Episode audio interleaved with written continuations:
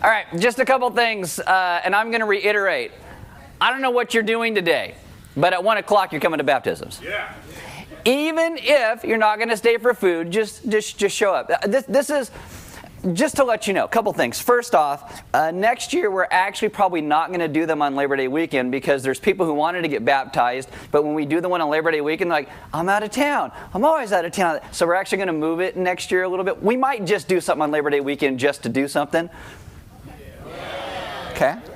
Good, good for you. Uh, but we'll probably move baptisms just a little bit because I realized the last baptisms we like. Some, I was talking to someone this morning. They go, "Didn't you just have those?" And I'm like, "Yeah, we did. That's why we got two this time." But but they're they're kids, and it's going to be amazing. We do have a canopy over the entire backyard. So again, you do not need to bring. Ooh, yeah, it's it's a marvel. It really is. It's pretty darn cool. I only had a little bit to do with it, not a lot. But I put it up yesterday. You can tell. Also, if you like air conditioning in this room when it's so hot outside, you can thank Pete Newman in the back of the room right there because that was kind of his baby. Um, all right, so what I also have to talk about is the Weekender. The Weekender is coming up in about a month, and the Weekender is a class that's a Friday, Saturday. We used to call this our gospel class, and it was eight weeks long. Now we're doing it on a Friday night and a Saturday morning. And you are going to get almost all that we talked about in the gospel class. And a couple weeks ago, when we were going through our, our thing, we talked about women in the church. And if you had questions, the weekender is a great place to come and walk through and ask those questions about element and our leadership and our structure and those type of things so we can actually have a dialogue about that. So it's Friday, uh, Friday October 7th and Saturday, October 8th. And you can sign up in the YouVersion app if you have that this morning. You can sign up in Church Center if you use that. Or if you don't know how to do either of those things, you can sign up at the Welcome Center that's right out there when you talk to Sarah.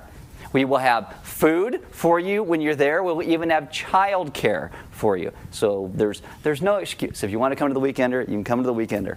Uh, I have one more thing before we start, and that is I don't know if you guys know who Lindsay Martino is. Uh, if she, we did an interview with her during COVID. It was up on up on the YouTube site. You can watch that if you want to. But she's she's in a wheelchair. She usually comes to second service, sits up in the front. Today is her birthday. And actually, it, so is Patrick Ernest, and so it's Sarah's, and it's like everybody's birthday today. And Lindsay, what? Yes, Sarah Carpenter. I said that, right? You said Sarah. I said Sarah. Oh. I got to put the, the modifier on the back end of that. Sarah knows who she is. She knows it's her birthday. Anyway, uh, last week after after service, uh, Lindsay she gets she gets brought in the ADA bus and, and taken home, and they actually had to take her to the hospital. And since it is her birthday, I told her that I would tell you it was her birthday today and ask you to actually pray for her. And so if you would do that and just remember her, and she had to go in for surgery. I don't know all the details, but if you can remember that and just pray for Lindsay this week, that would be really great. Welcome to Element if you are new. There are Bibles in the seat backs in front of you. If you don't own one, you can have one. If you forgot one, you can use one. There are sermon notes on the community throughout the room. They look like this. They are half sheets. And what you're going to get is the verses we're going to go through. On the bottom, you get a place to ask a question. If you have a question about what we talk about today, or really any question about the Bible you may not understand, on the back side, you get a half page recap of what we talk about today. Underneath that, you get some questions to ask your friends, your family, your gospel community about. If you have a smart device, you can download an app. It is called YouVersion. You click on More and then Events in YouVersion. We will come up by GPS in your smart device, and you will get sermon notes, verses, questions, announcements, all that goes with today's message. My name is Aaron. I'm one of the pastors here. Why don't you stand with me for the reading of God's Word? I saw you just pause. You weren't going to sit down. Like, I'm good. I'm just going to keep standing. That's great. Uh, this is 1 Corinthians chapter 10 verse 13 and it says no temptation has overtaken you that is not common to man and God is faithful he will not let you be tempted beyond your ability but with the temptation he will also provide the way of escape that you may be able to endure it let's pray Father, this morning we ask that you teach us what it means to trust you in situations that seem so overwhelming to us in the moment that we wouldn't look for trite answers, but we would look to you and what you've done to save us from our own decisions and from our own selves and all that we wrought in this world. Teach us to love you by how we glorify you, by how we trust you, and that would be infectious to those around us. Amen. Have a seat. All right, so we are doing a series called Never Read a Bible Verse because we want you to read more than just one. More than just one. Uh, too often we take things completely out of context and how they were written in order to make ourselves feel better about something we want to feel better about or to share with somebody else so we can make them feel better than where they were at. And it's this whole thing of conventional wisdom versus the wisdom that God has in the Bible. Sometimes we come up with trite little sayings and we lay those upon the scriptures. We never want to do that. And throughout this series, I think we've looked at some hard things like women in the church and slavery and anxiety and the government. You know, those are all kind of deep things. And when we say never read a Bible verse, sometimes it gets worse because we will actually not just read just one, we'll take a little piece out of a verse, and then sometimes we'll even change that little thing out of a verse and get some bizarre theology. We had someone show up a couple weeks ago, head over to our baptism class, said them weird things about baptism, and Sarah was so great in the class because Sarah goes, Well, we're doing this great series right now called Never Read a Bible Verse about taking verses out of context, and you kind of just took that out of context. Awesome. Awesome. Not to be confrontational, but just to share the truth. It's like, way to go, Sarah. Fist bump. Awesome. Way to go. Anyway, and I don't know if you know this, but sometimes people will say some dumb things based upon the Bible, and the Bible never says those dumb things. Uh, God helps those who help themselves.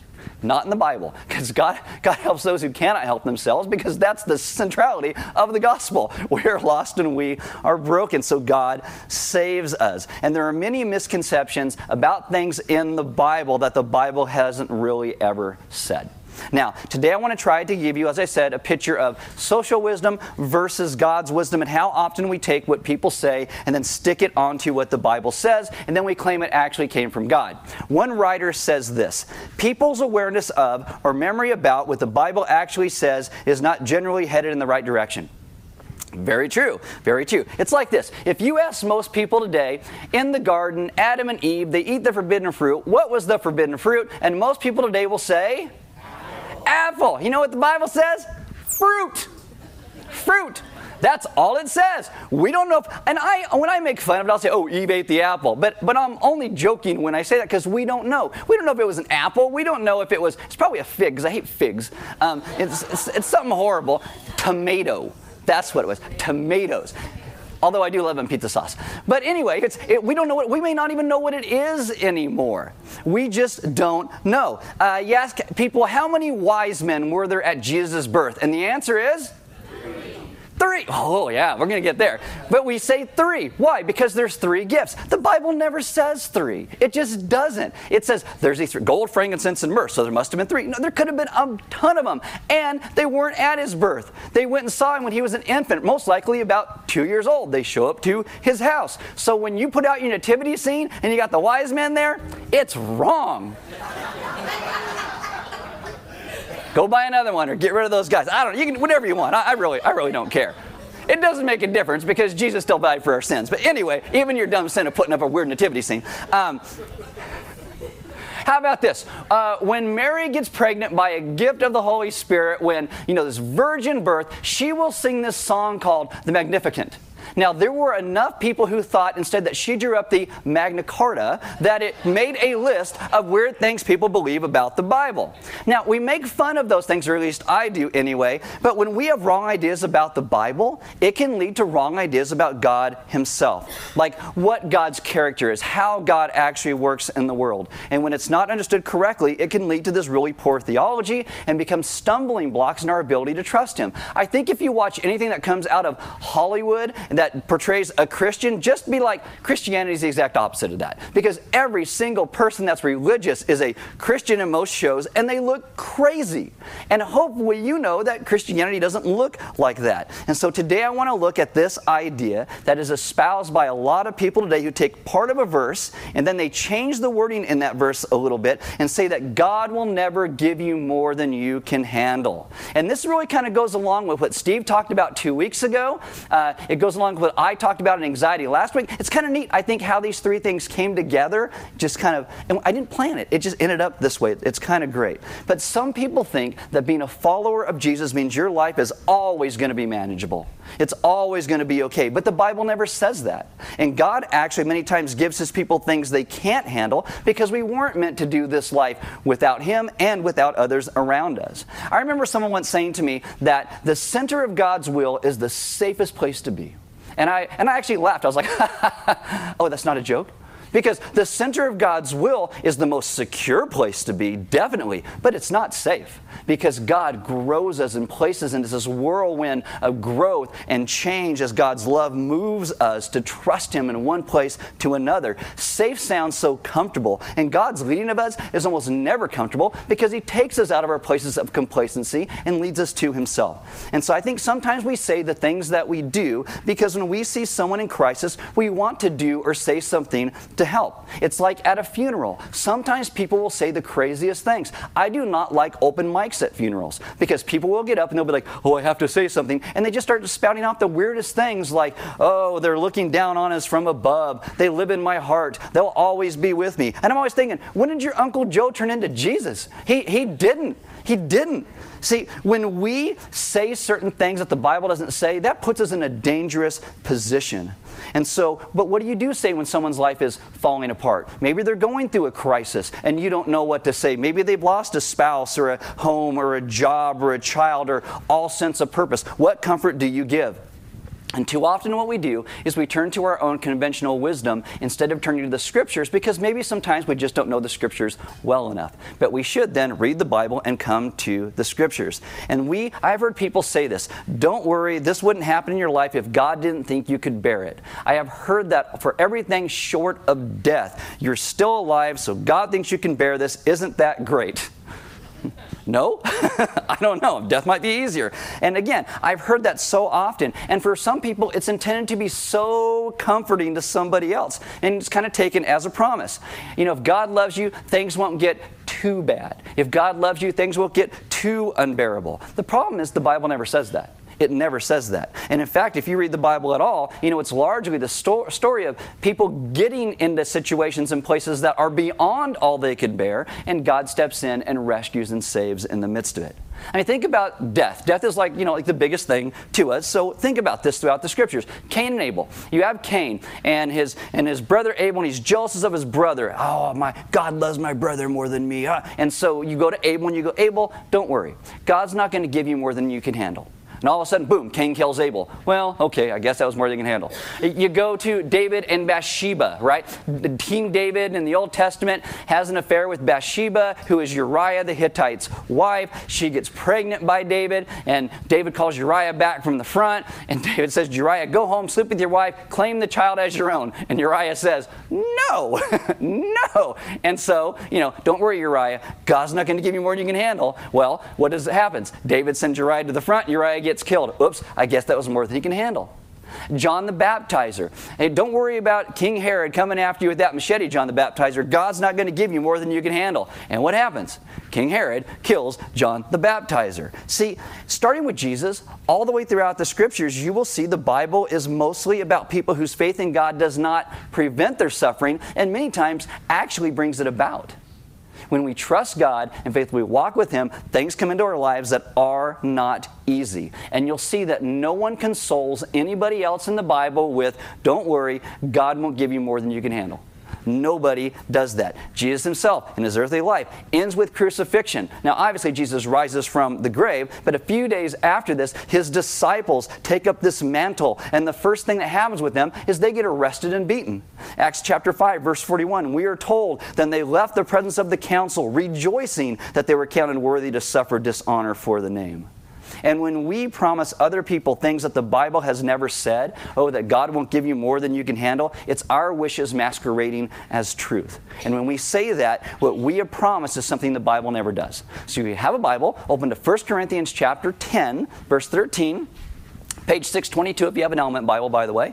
And so I'm going to talk about what this verse actually means, and then I'm going to walk you through another section in 2 Corinthians to show you what happens when things are actually beyond what we can bear and what God does and how that actually begins to work in our lives. And hopefully we can walk out of here today not so scared about our trials, but hopefully walk in God's providence a little bit more. 1 Corinthians chapter 10 verse 13 says, "No temptation has overtaken you that is not common to man." That means everybody goes through it. Okay? God is faithful, and He will not let you be tempted beyond your ability. But with the temptation, He will also provide the way of escape that you may be able to endure it. Now, notice here, Paul is not talking about trials. What's he talking about? Temptations. Temptations. Now, a temptation is a snare that wants to drag you into sin. Maybe the temptation of sharing with somebody that's something that's not biblical, but it feels good to you. Don't do that. In Genesis, God refers to sin like a predator. In Genesis 4 7, he tells Cain, Sin is crouching at your door. Its desire is for you, but you must rule over it. So you get to 1 Corinthians chapter 10, and it talks like sin is stalking us, but God is faithful. Sin desires to overcome you, but God has given you a way of escape, and that way of escape is in the gospel. Sin sets the bait, but sin is not irresistible. Now, I don't want to sound too judgmental of people who will take this word and translate it as trials here, because the word temptation can also be translated as trials, and it has in other places. So why do we use the word temptation here? It's about context.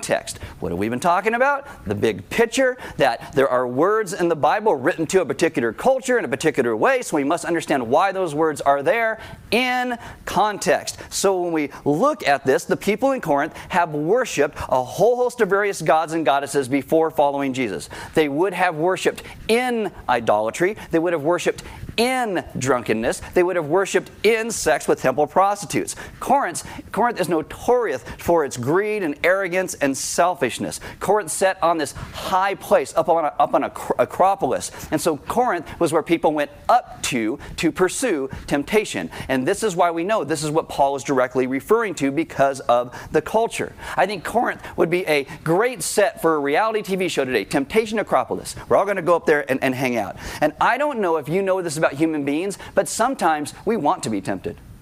Sometimes we want to put ourselves in places where the temptation comes up. It's like, oh, I just, I just have to rationalize doing this because, oh, the temptation is just so strong. The sad part is when we drag God into the midst of it. Paul writes to them and tries to turn them back to where their hope comes from. Your hope comes in Jesus. In Christ, you gave up all these former practices. But the problem is, they still live in this city, which is, I think, a good thing for them because they're trying to reach out to their city. But just by living in Corinth, there are all these temptations to go back those early uh, Christians, they continue to struggle with sexual immorality and gluttony and drunkenness. It's like you go to Vegas. Sometimes me and some friends will go to Vegas because there's lots of stuff to do. You can do indoor skydiving and drive sports cars on a track. I've done it. It's amazing. It's awesome. But if it's nighttime and you're standing down on the street, on the strip, someone's going to walk by and typically put a pamphlet in your hand. Don't look at it. Just put it in the garbage. That's uh, just throw it away right there. D- don't look at it. And this is the thing. Sometimes people we come to follow Jesus, right? We walk away from these things in our lives, but a little bit of time goes by and temptation starts to rear its head. Hey, hey, don't you want this thing? Hey, hey, hey, look over here. Hey, hey, hey. And it's always kind of rearing its head and coming back. Maybe you walk away from pornography or substance abuse or angry and anger and you're just kind of, ugh, and it always kind of wants to rear its ugly head. Paul is not saying in 1 Corinthians 10 13, expect minimal suffering because God won't give you anything you, can, you can't bear. He says, don't let yourself rationalize sliding into sin because God will not allow any temptation to come your way that He hasn't already provided that way out in Christ in trusting Him. Now, in our day, the sad thing is the word temptation, it's almost a joke, right? It's like, oh, this is the temptation brownie. Ooh, it's, it's so great, you can't resist. Oh, on the drink menu, this is the temptation pina colada, because there's a lot of colada. It's here's your temptation colada. You know, but temptation does a terrible thing. It starts to try to unravel our humanity by convincing you that you are just an appetite. You cannot say no to this thing. You have to do this. You, it has to be gratified. Paul says God doesn't do that. He has provided a way out, meaning His Spirit gives us a sense of conviction of what is actually right. Says, This thing is not good for you. You know what you should do? You should run away from this. Not walk away, not look back as you're walking away. Run away from this thing. God's Spirit does this for us. God gives us warning bells of conscience and the Holy Spirit. And because Paul is writing to a church, an entire community here, we know that he is also talking about one another. God has also given us one another, and that's beautiful. If you are an addict, God has given you a church community to have someone who will walk alongside you in the midst of your temptation, someone you can confess to and come clean, and who can pray with you. He gives us other people to hold us to this thing called accountability. Accountability is not like a cop going like, don't do this. Accountability is lovingly stepping alongside one another and walking with one another through hard places and these temptations. God gives us people to walk with us and to pray with us. There is a reason that at Element we're always pushing what the gospel is so you would know it, so you would step into community with one another and be able to speak the gospel to draw one another back. We are meant to do that, to be in each other's lives. But we will never do that if we are not open and honest with one another. And I think this goes back to what we talked about in anxiety last week we want to hide ourselves or we walk around saying, Oh, I can do all things through Christ who strengthens me, like not understanding what that actually means in the midst of it. And we're always trying to act like we have it all together. Guys, we're never going to be able to honestly walk aside, alongside one another if we're not honest with one another. And this is the frustrating thing, too. I think our elders, our staff, a lot of gospel community leaders, is that many times people have this innate thing inside of us where we try to hide ourselves from one another. Oh, I don't really struggle with that. Oh, I don't really have a temptation in that area. Oh, I don't really walk over that direction. And when we do that, it becomes more than we can bear alone. This is why we need one another. It could be financial dishonesty, it could be flirtation in your workplace, a habit that's turning into an addiction, and it might start small, but it's not small anymore.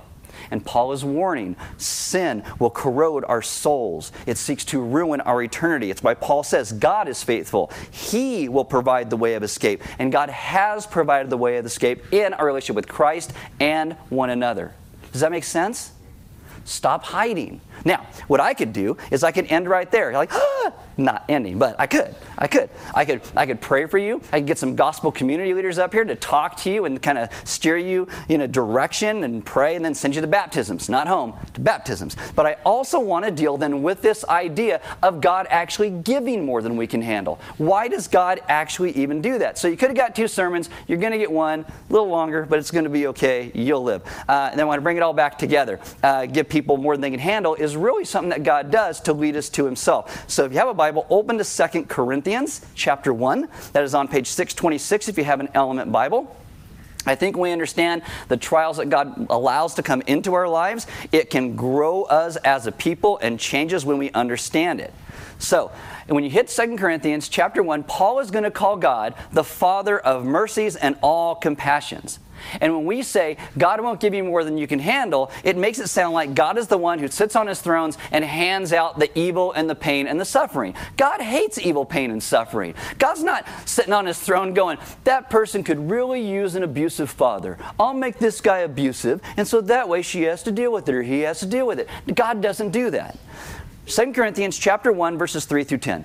Blessed be the God and Father of our Lord Jesus Christ, the Father of mercies and God of all comfort, who comforts us in our affliction, so that we may be able to comfort those who are in any affliction with the comfort with which we ourselves are comforted by God.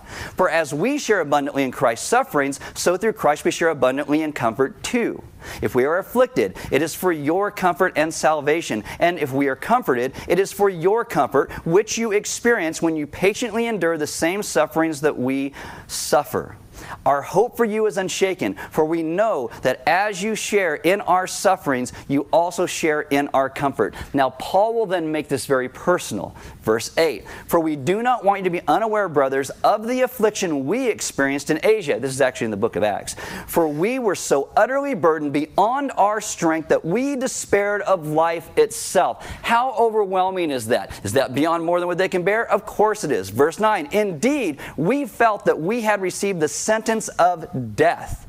But that was to make us rely not on ourselves, but on God who raises the dead. He delivered us from such a deadly peril, and He will deliver us. On Him we have set our hope that He will deliver us again. So Paul describes God not as the author of evil and pain, but as the God of all comfort. And God will use the sufferings that we go through, that, when we're honest, looking at the context of what we talked about so far of the scriptures, that we brought about into the world of ourselves, that God will bring comfort and healing and hope. John Ortberg wrote this. He says, "The very scars and wounds we carry around that we most that we often most want to hide, our addictions, our losses, our griefs, and our failures, those ironically and paradoxically in the gospel and in the power of the cross become the stories we tell and the bridges we build." That enable us to be part of healing and hope and comfort in other people who suffer just like us.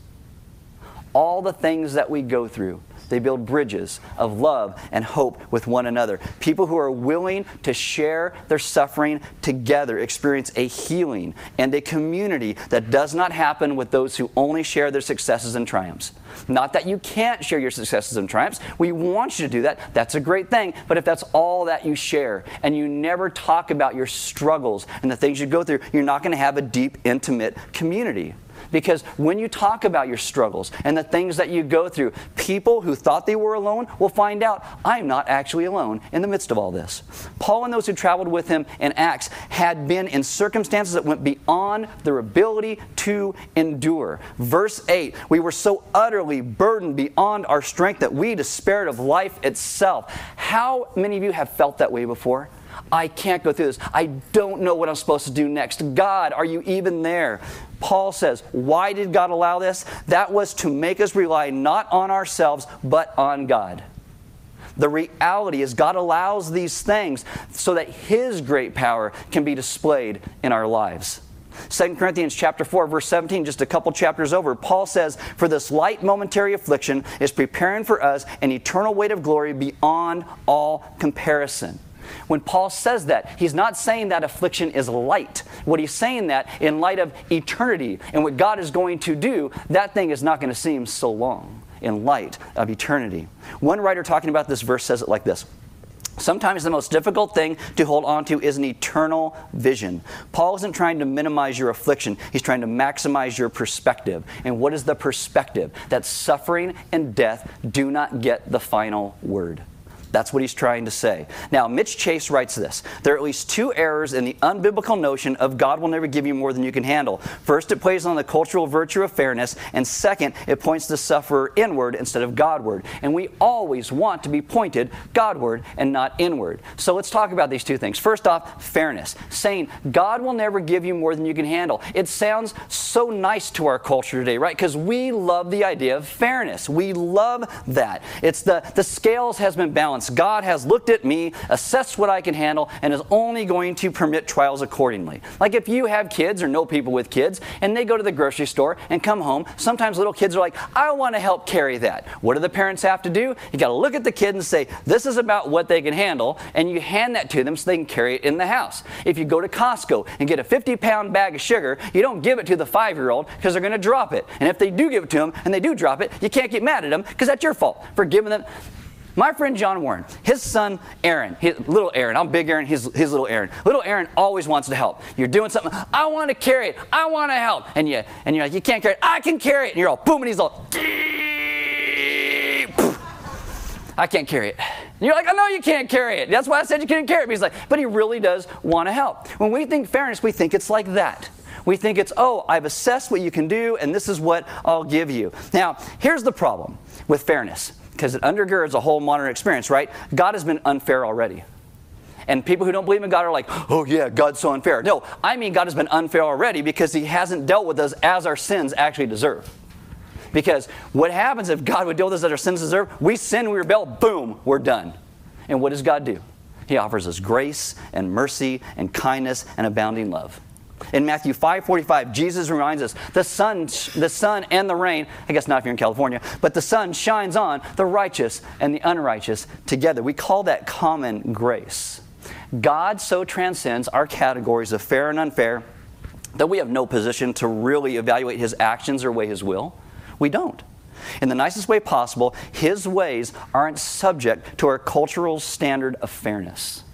Now, the second thing is God will never give you more than you can handle, is it points us inward. It tells us, I have the strength in myself to go through whatever is coming my way. The truth is, though, suffering never asks us if you're ready. Suffering doesn't like, hey, knock, knock, knock, okay, I'm going to destroy your life now. Is that okay? Suffering doesn't do that. It doesn't. The Bible never points us inward. It always points us to God Himself, to the gospel, what God has done to save us. Psalm 46, verses 1 through 3 says, God is our refuge and strength, a very present help in trouble, therefore we will not fear. Okay, great. Though the earth gives way, well, Okay, that's a lot. Though the mountains be moved into the heart of the sea, that's beyond us. Though its waters roar and foam, though the mountains tremble at its swelling. When our strength fails under crushing burdens, the answer is not in ourselves. The power comes from God, trusting Him and what He has done, and the people He has placed around us to walk through these things together. And the reality is, trials will come, but they don't come to show you how strong you are. Sometimes trials come to show us what we really believe, but they're there to show us we don't have it all together because we live in a broken world. And again, that brokenness is something that we brought about. Too many people want to blame God for all the sins of people in the world. Oh, look what God did. No, look what we did. Look what we brought about. And because of what we brought about, suffering comes into our lives. And when it comes, we got to be clear. We don't have what it takes in us, but God does. And God allows many times things in our lives we can't handle, but it's not more than He could handle. Last year, at the end of the year, we went through this thing called the Psalms or the Songs of Ascent as people went to Jerusalem to worship God. Psalm 121, the writer asks this rhetorical question. He says, Where does my help come from? And then he answers his own question My help comes from the Lord who made heaven and earth. When trials come, we trust that God helps come, God help, God's help comes in the midst of those as well. One writer says it like this It is imperative that we believe something true about God instead of something false about ourselves because the false about ourselves is, I got this, I can handle it. The true about God is, look, God knows we can't handle it, but He steps in to save us where we are. Now, I once heard a preacher do what I'm going to do with you right now. I thought it was awkward when I when I listened to the podcast, but I wrote it down at some point to actually do this with you because I thought it'd be good. And that's this morning. You're welcome. I think it could be helpful. I'm going to give you some categories of human problems. And when I'm done, I'm going to ask you if any of those categories have ever been troubling to you in any way, if you felt any pain in any of those, I'm just going to ask you to stand up. Now, there, I think there are a lot of people who have been troubled in their lives and think they're all alone. And maybe today they could discover that, hey, I'm not actually alone. So we're going to do a community of fellowship in our sufferings. You're welcome. Okay, so if you have ever, now let me run through it and then I'll ask you to stand at the end of it, okay? If you have ever suffered from deep grief or loss or loneliness, if you or someone you love has ever been troubled by an addiction, if you have ever been through the pain of betrayal or divorce or a broken family, or maybe you wanted a relationship and just can't find one, if you've experienced the death of a, a spouse, a child, or a loved one, if you ever had a miscarriage or know the ache of wanting children but never being able to, if you've known the pain of failure, maybe you've been terminated, you, you lose a job, or someone just runs you out of their life, if you've been through cancer, a heart problem, or other difficult health condition, I want you to stand. All right, if you're still sitting, if you ever felt like a failure as a parent, been the victim of emotional, physical, sexual abuse or assault, if you or somebody you love suffers from anxiety or depression or mental health challenge, if you've ever experienced suffering in your life that you could not on your own take care of, and you're still sitting because nobody well is going to understand. Okay, all right, so this is great. Look around. You can do that. If you're on the live stream, just look at the room, just see people looking around. Now, everybody fights a battle that we think we and God know, just us and God, and that's all. Nobody else. We think we're fighting it alone, but you're not alone. And so we walk through our life together, and God places us in community with one another. So, what I want you to do is look to somebody who is next to you, maybe behind you, in a row in front of you, and just say this just say, The peace of Christ be with you. Turn around. Yeah.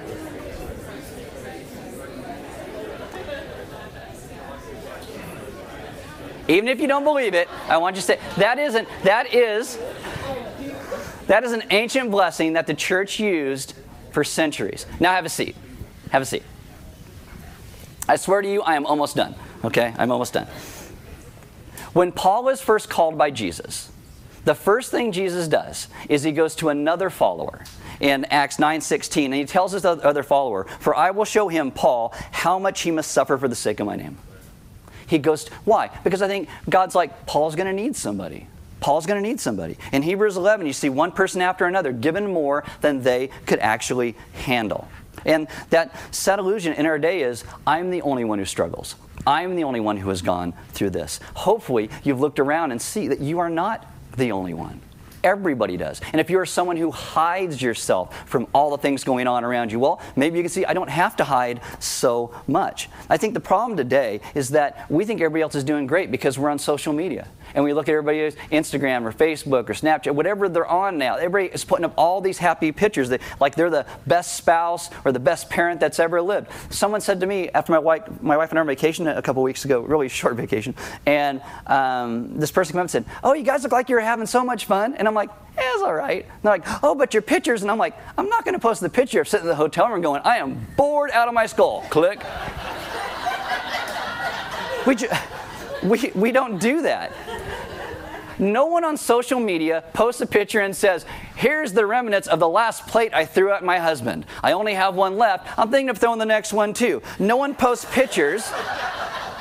No one posts pictures of security throwing them out of their workplace because they stole all the post its. They, they might take a picture of, look how unfair my job is, they're throwing me out. But no one takes a picture and says, yep, click, I'm the post it thief, they finally caught me. Nobody does that.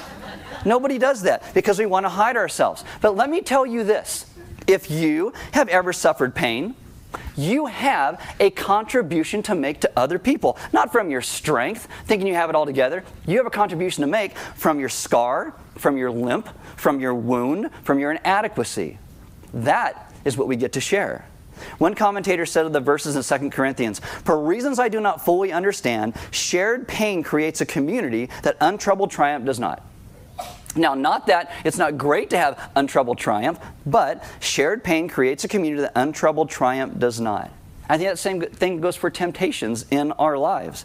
Does, this doesn't mean our suffering is always manageable, but what it means is our suffering can always be meaningful in all the things that we go through. Paul says he doesn't want people to be ignorant of the pain that he himself endured because his troubles were beyond all that he could endure.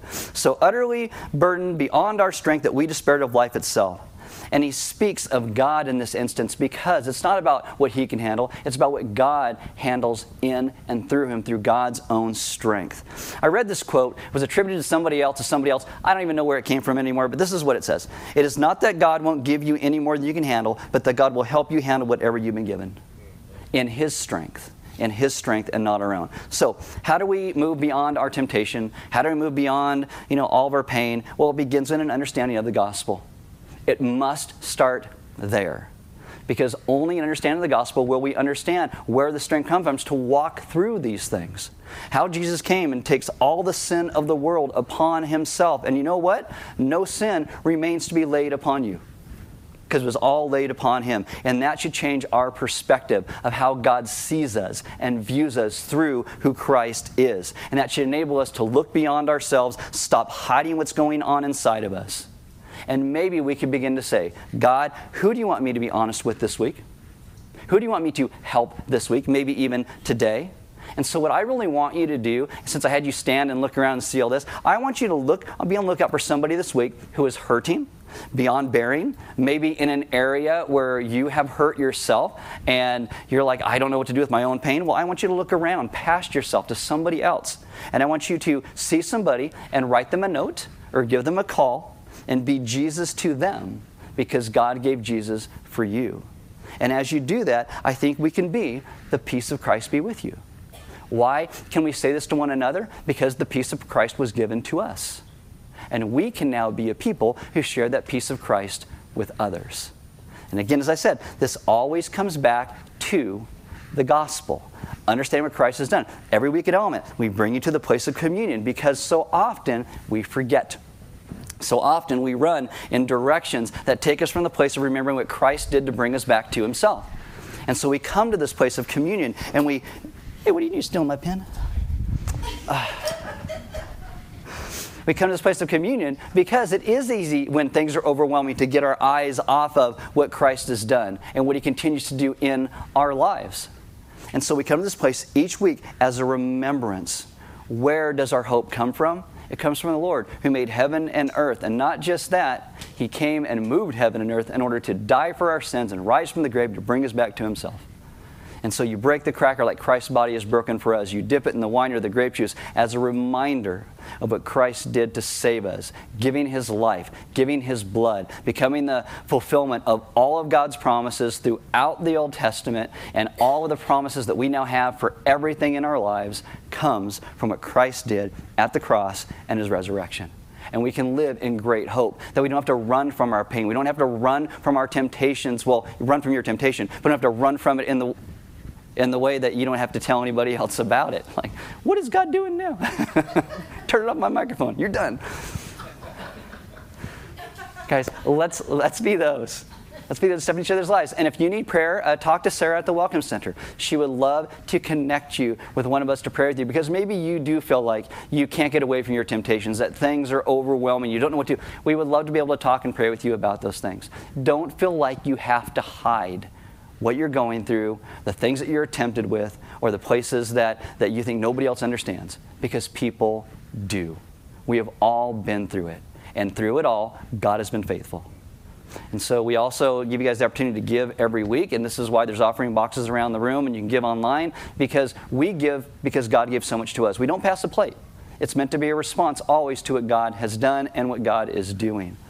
And I encourage you to grab those sermon notes, maybe ask some friends or some family and some gospel, your gospel community what you know, things can reset you back to understanding the places where maybe you feel like you haven't been honest and you want to begin to be honest. And then kind of take that and then walk out into your life and be honest with those around you and share what you know. Look beyond yourself to share with the people around you the great grace that you've received because our God is good. Let's pray. Father, this morning, we ask that you would remind us, as you are so good to do, of what the gospel means. God, we thank you for a morning like this that we can come, and even in the midst of maybe some people having a lot of fears or a lot of temptations in their lives right now, or a lot of things that they feel like just being overwhelmed by suffering, that you still bring us back to yourself in hope that no matter what we go through, it is not too much for you. It is almost always too much for us, but it is never too much for you. And so I ask that you would remind us to look to you, to trust what you have done, and then to step into the community that you have so graciously blessed us with. That we would begin to be honest with those around us at the places that we struggle, of the places that we feel are overwhelming. And in that honesty, we could then maybe get our eyes off of ourselves and thing we're going through and begin to look around us and begin to be that gospel centered community to those around us as well. God, that we would do this all in a great love and reflection of what you have first done for us.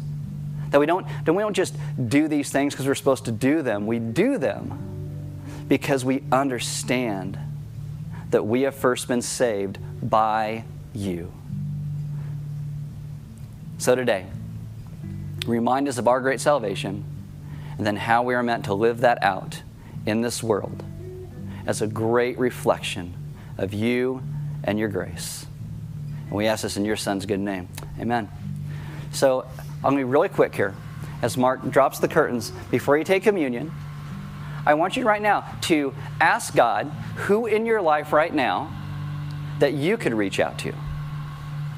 That maybe you could share some of the things that you are going through, but don't just make it all about you. Look for ways to say, hey, I understand this pain. I understand this temptation. I understand this overwhelming affliction in your life. I have been there, but let me encourage you. This is the gospel. This is what God has done to save us. I am willing to step into your life and walk with you through this. Who is God calling you to reach out to beyond yourself as you understand the great hope that you have received? Ask Him to reveal that. And then come and take communion, come and sing some songs with us, and step out into this world knowing that whatever you've gone through, you are not alone because number one, God has rescued and saved you. And secondly, God has placed you in a community of other believers to walk with you.